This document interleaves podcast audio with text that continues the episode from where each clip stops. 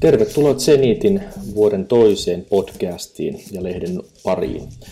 Langan toisessa päässä tällä kertaa on Jari Saukkonen, joka on pitkän linjan tähtiharrastaja ja erityis, eri, erikoistunut tähtivalokuvauksen, joka on tämän kerran aiheena. Tervetuloa Zenitin podcastiin. Kiitos, kiitos. Mukavaa päästä linjoille. Voisitko aluksi kertoa vähän, että missä asustat ja, ja tota, ja, tota, mitä teet? No asustelen tosiaan täällä Espoossa ja varmaan elämä menee siten, että päivisin jota kehittelen digitaalisia palveluita ihan softakehittäjän hommissa ja illat menee sitten pianaa soitellessa ja öisit kuva, yöt kuvataan sitten tähtiä. Eli nukkua voi sitten pilvisinä öinä. Niin juuri joo, just meinasin sanoa, että siinä ei vuorokaudessa sitten jää paljon ylimääräisiä tunteja. Tota, miten olet inno, milloin olet innostunut ja, tota, tästä tähtiharrastuksesta ja, ja tota, minkälaisen tien olet tässä tämän harrastuksen parissa kulkenut? No kyllähän sitä niin kuin avaruus on aina kiinnostanut, voi sanoa niin kuin pienestä nörtistä lähtien, mutta varsinaisesti voisi sanoa, että tämä lähti liikkeelle tuossa 2011, kun hankin ensimmäisen järjestelmäkameran. Ja aika pian siinä sitten huomasi, että hei, että tällähän saa tähtiä talteen.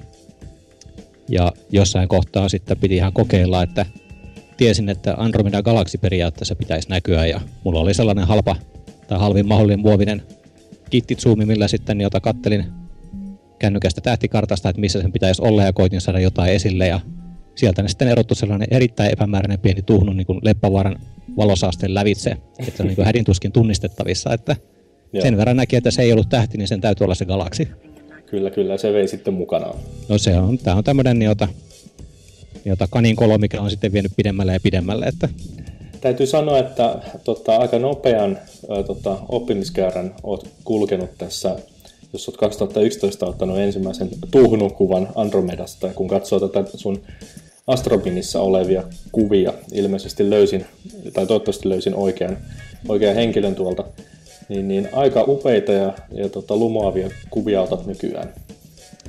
Kiitos, kiitos. Kyllähän se itse on tullut monesti todettua, että niin kun tähtivalokuvassa ei ole helppo laji, mutta niin ota käytännössä siinä etelee niin nopeasti, mitä, mitä nopeammin ehtii käymään kaikki tyypilliset virheet lävitse.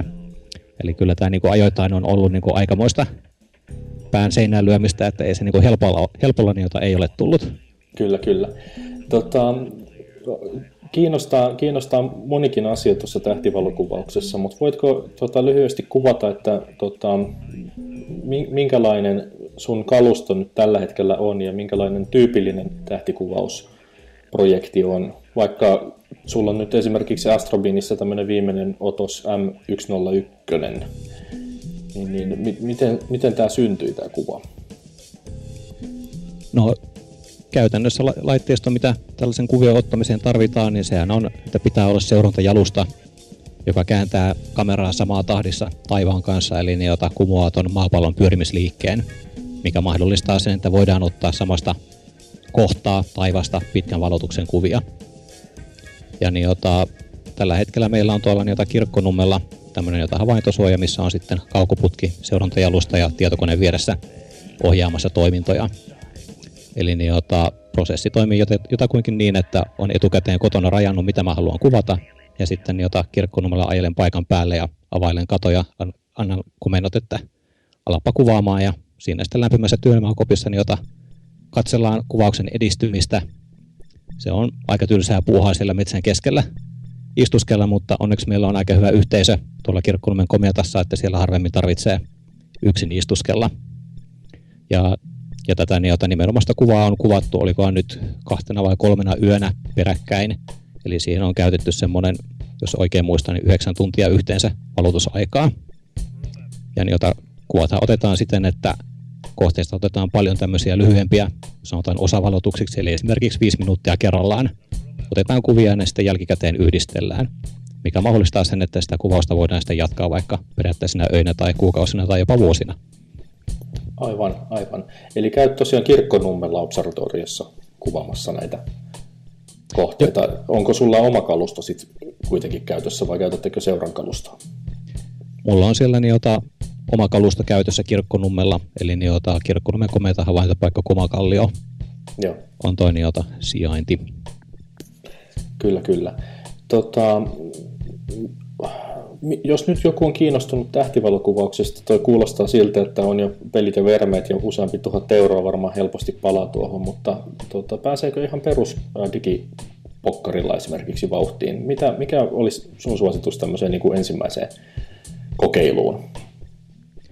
No ihan ensimmäisenä kannattaa tietysti kokeilla niin kuin linnunradan kuvausta, että tulee tutuksi sen jota oman kameran säätöjen kanssa ja minkä näköisiä kuvia sieltä tähtitaivaasta lähtee tulemaan. Ja sen jälkeen oikeastaan ehdottomasti kannattaa lähteä liikkeelle sillä kalustolla, mitä on. Eli ensimmäisenä ei kannata sen näitä kauppaan ostamaan kalliita kaukoputkia, vaan niitä erittäin hyviä kuvia saa esimerkiksi ihan niitä järjestelmäkameralla ja pienellä teleobjektiivilla. Mutta siinä vaiheessa on hyvä sitten olla jonkunnäköinen seurantajalusta alla ja se etu sitten on, jos on ihan järjestelmäkamera, niin sehän ei ole mitenkään kovin raskas kalusto, että siinä riittää niin jota kevyt jalusta, eli esimerkiksi tämmöisen Star Adventurerin saa kaupasta niin kuin 300-400 eurolla, niin sillä ottaa jo erittäin mainioita kuvia. Kuinka pitkiä valotuksia voi ottaa ilman seuran, seurantajalustaa? Ilman, ja, ilman seurantajalustaa, niin tämmöisiä, voisi sanoa linnunratakuvia, jolloin jota, käytetään jotain laajakulmalinssiä, eli sanotaan kinokossa, jos puhutaan, niin vaikka 24 millistä tai 14 millistä tai vastaavaa, niin puhutaan yleensä niin kuin 30-60 sekunnin valotuksista, eli mitä pidempi polttoväli, niin sitä lyhyempiä valotuksia on mahdollista ottaa ennen kuin sitten alkaa tuo taivaanliike näkymään, eli tähdet menee viiruiksi. Aivan, kyllä. Tota, onko tuo, kun sä oot esimerkiksi tässä M101 myös luetellut täällä kuvatiedoissa, että mitä sovelluksia olet käyttänyt, niin onko tämä Pix Insight sellainen tämmöinen kasauskuvien, kun sä sanoit, että useampi kuva kasataan, niin onko tämä nyt se sovellus, jolla se tehdään? Joo, Pix Insight on jota voisin sanoa nimenomaan juuri tähän tarkoitukseen tehty kuvankäsittelyohjelmisto. Että se nyt on kaupallinen, että se ei ole ihan ilmainen, että maksaa sen parisataa euroa, mutta se on ehdottomasti parasta, mitä tällä hetkellä niin on saatavilla. Mutta ilmaisohjelmillakin tässä pääsee ihan hyvin liikkeelle, että niin, ota, esimerkiksi Deep Sky Stacker on tällainen ilmainen ohjelmisto, jolla, jolla tämä sama pynaamistoiminta hoituu. Aivan missä kohtaa alkaa tarvimaan tämmöistä pinoamissovellusta sitten, että pystyykö, kuinka pitkälle pärjää tavallaan ilman ihan, ihan tämmöisellä peruskuvaamisella, ilman näitä pinoamistoimintoja? Kyllä se aika äkkiä tulee vastaan, että heti kun sieltä halutaan jotain himmeämpää irti ja sanotaan, että tämmöistä pinoamissovelluksista on hyötyä ihan jo niin kuin linnunratakuvien kanssa. Eli se, että voidaan ottaa niitä lyhyempiä, eli vaikka niitä 30 sekunnin valotuksia ja kuvata niitä 10 minuuttia ja pistää ne sitten pinoon, niin siellä sitten kuvasta saadaan kaikki kohina pois ja saadaan sitten linnurata kauniisti esille. Aivan. Mikä tota, näissä, luettelet myös täällä näitä filtereitä, on monenlaisia filtreitä ollut sulla tuossa M101 mukana. Mikä niiden rooli on valokuvauksessa?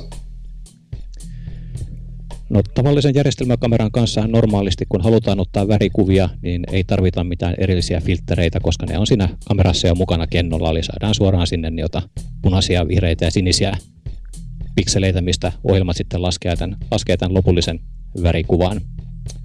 Että mulla itselleni on käytössä semmoinen mustavalkokamera, joka ei itsessään tallenna mitään värejä, joten jota värikuva joudutaan tekemään sillä tavalla, että kuvataan kohdetta eri väristen suodattimien, eli tässä tapauksessa on käyttöön niin kuin punaista, vihreitä ja sinistä suodatinta sekä sitten tämmöistä niin jota L-suodatinta, joka päästää kaiken valon oikeastaan lävitse. Aivan.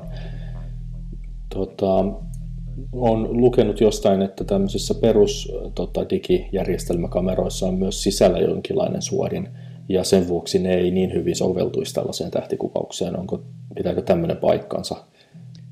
Joo, eli jota, voisi sanoa, että tämmöinen, jos puhut, lähdetään puhumaan tähtisumuista, niin, niin jota, yleisin niin jota alkuaine maailmankaikkeudessa on vety, ja nämä vetysumut on niin hyvin laajoja kohteita tuolla taivaalla. Niin tämä sattuu just ikävästi, että se aallonpituus, millä ne vetysumut säteilee, eli semmoinen syvän punainen, noin 650 nanometriä, niin se tahtoo jäädä kameran omaan niin kuin tämmöiseen infrapunasuodattimeen vähän kiinni. Ja tämän seurauksena sitten, jota monet harrastajat, joko ne, jota hankkii ihan erikseen tätä, voisi sanoa tähtikuvausta varten tarkoitettuja kameramalleja. Esimerkiksi Canonilla on tämmöisiä Canon 60DA merkinnällä varustettuja kameroita, tai sitten jota joko jollain ammattilaisella tai käsistään kätevällä tutulla sitten, jota on modauttanut näitä kameroita, eli sieltä otetaan välistä pois yksi pieni suodatin, jonka jälkeen sitten sitä infrapunavaloa juuri tällä aallonpituudella pääsee sitten paremmin kennolle ja sieltä ne punaiset sumut hyppää kivasti esiin. Aivan. Tota, puhutaan myös, kun puhutaan tähtivalokuvauksesta, niin puhutaan tällaisista flat-kuvista ja bias-kuvista. Mitä nämä on? No tärkeä asia tässä, tai tärkein asia oikeastaan tässä koko hommassa on se, että niistä kuvista saadaan hyvin tasalaatuisia. Eli jota, ää, kameroissa on kaiken näköisiä epätäydellisyyksiä johtuen sekä siitä itse kennosta, että sitten jota, ihan siitä, että kun kuvataan jonkunnäköisen ö, ö, objektiivin tai muun läpi, niin sehän alkaa vinjetoimaan kohti reunoja, eli jota reunat on aina pikkusen tummempia kuin keskiosa.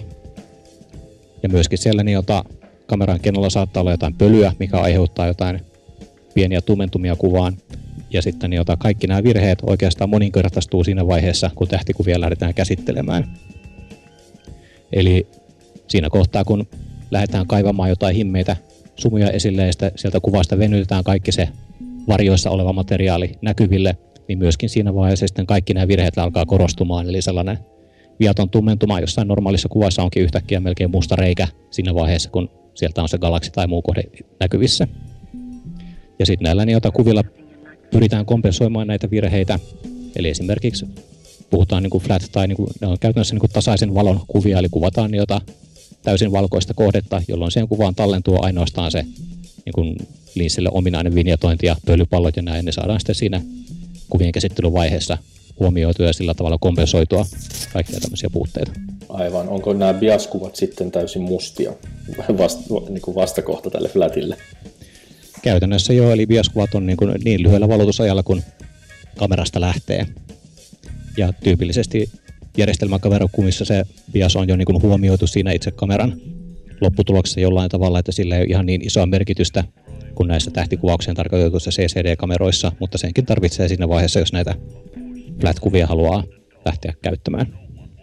Miten tuota, tuli mieleen, jos kuvataan jotain kirkasta ja ne on täysin valkoisia nämä flat-kuvat, niin miten sä käytännössä sitten toteutat ne tämmöisessä pimeässä Suomen kaamuksessa?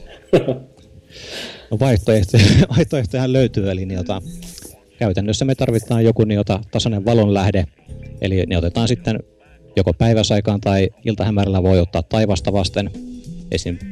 tai sitten jota jonkunnäköisellä valonlähteellä, eli halvin mahdollinen ratkaisu on tämä T-paita plus taskulamppu.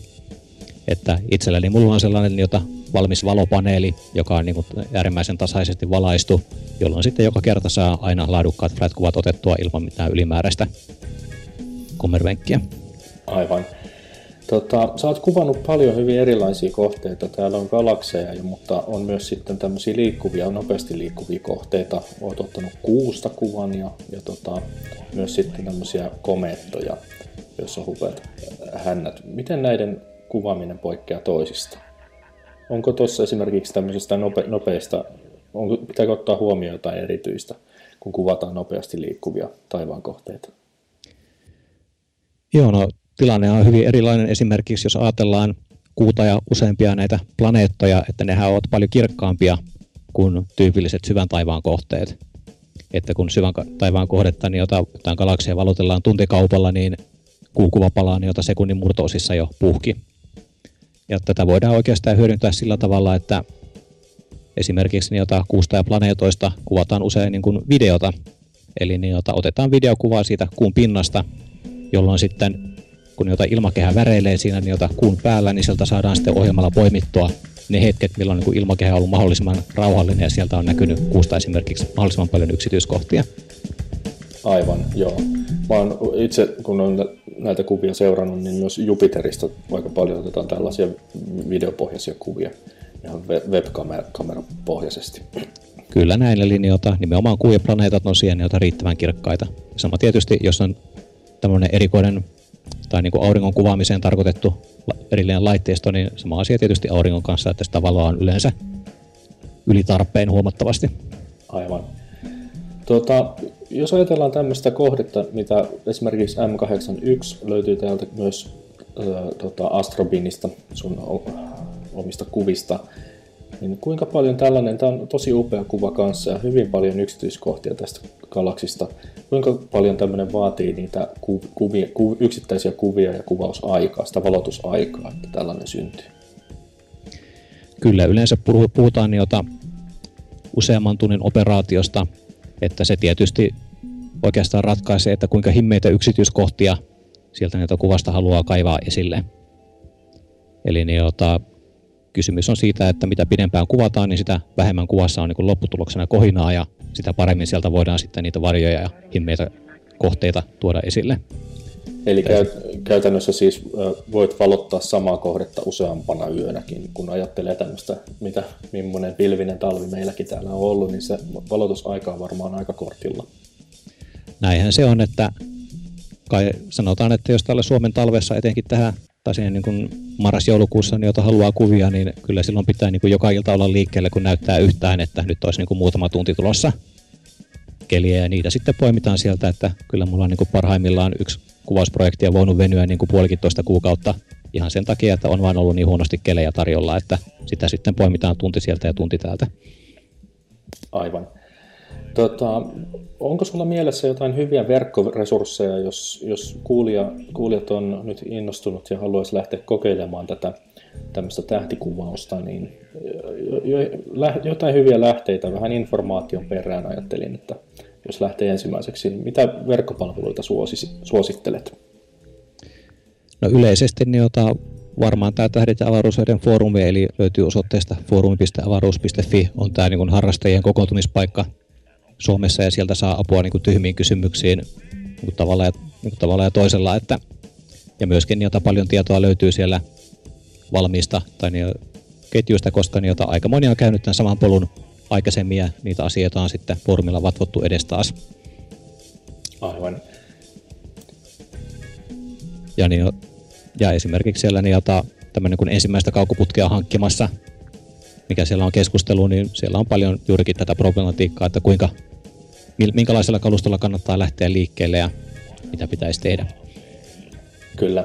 Jos ajatellaan, että äh, hankkii nyt, on, on jo olemassa tämmöinen tota, järjestelmäkamera, mikä voisi soveltua tähän kuvaamiseen ja, ja tota, ää, äh, lähtee hankkimaan tämmöistä jalustaa tai objek, niin kuin tava, teleskooppia, niin mistä hintaluokasta tämmöinen niin kuin kokonaispaketti lähtee liikkeelle, jolla jo pääsee johonkin syvän taivaan kohteeseen käsiksi ikään kuin? No seurantajalustojen hinnat lähtee sieltä niin jota sanotaan muutamasta sadasta eurosta ylöspäin, mutta tosiaan jos valokuvauksesta puhutaan, niin silloin ehdottomasti kannattaa mennä niin kuin järjestelmäkameralla ja objektiivilla, eli sitä kaukoputkea ei kannata ihan ensimmäisenä alkaa hankkimaan. Ja parhaassa tapauksessa tietysti se järjestelmäkameran objektiivi löytyy omasta hyllystä, mutta jos ei, niin jota käytettynä saa niin kuin loistavia esimerkiksi 135 tai 200 mm valovoimaisia objektiiveja, joilla pystyy jo tallentamaan kaiken näköistä tuolta taivaalta. Siinä mielessä mielenkiintoinen harrastus, että tässä oppii kaikkea muutakin kuin sitä tähtivalokuvausta. Eli niin, jota esimerkiksi tässä nyt viime syksyn projektina tosiaan rakenneltiin itsellemme niin jota oma tähtitorin tai havaintosuoja sinne kirkkonummelle ja tässä nyt sitten harrastuksen myötä on tullut opeteltua niin kuin betonivaluista puurakentamiseen ja optiikkaan ja metallisorvaamiseen ja elektroniikkaa ja sitten taas kun päivätyö menee ohjelmistokehityksen parissa, niin sekin on niin kuin mahdollistanut jonkun verran, että on osannut tämmöisiä tehdä, niin hyvin monipuolinen harrastus kyllä siinä mielessä. Kyllä joo, siinä niin kuin saa tehdä monenlaista, kun lähtee tuommoisia rakentelemaan. Tota, kiitos Jari haastattelusta. Kiitos paljon.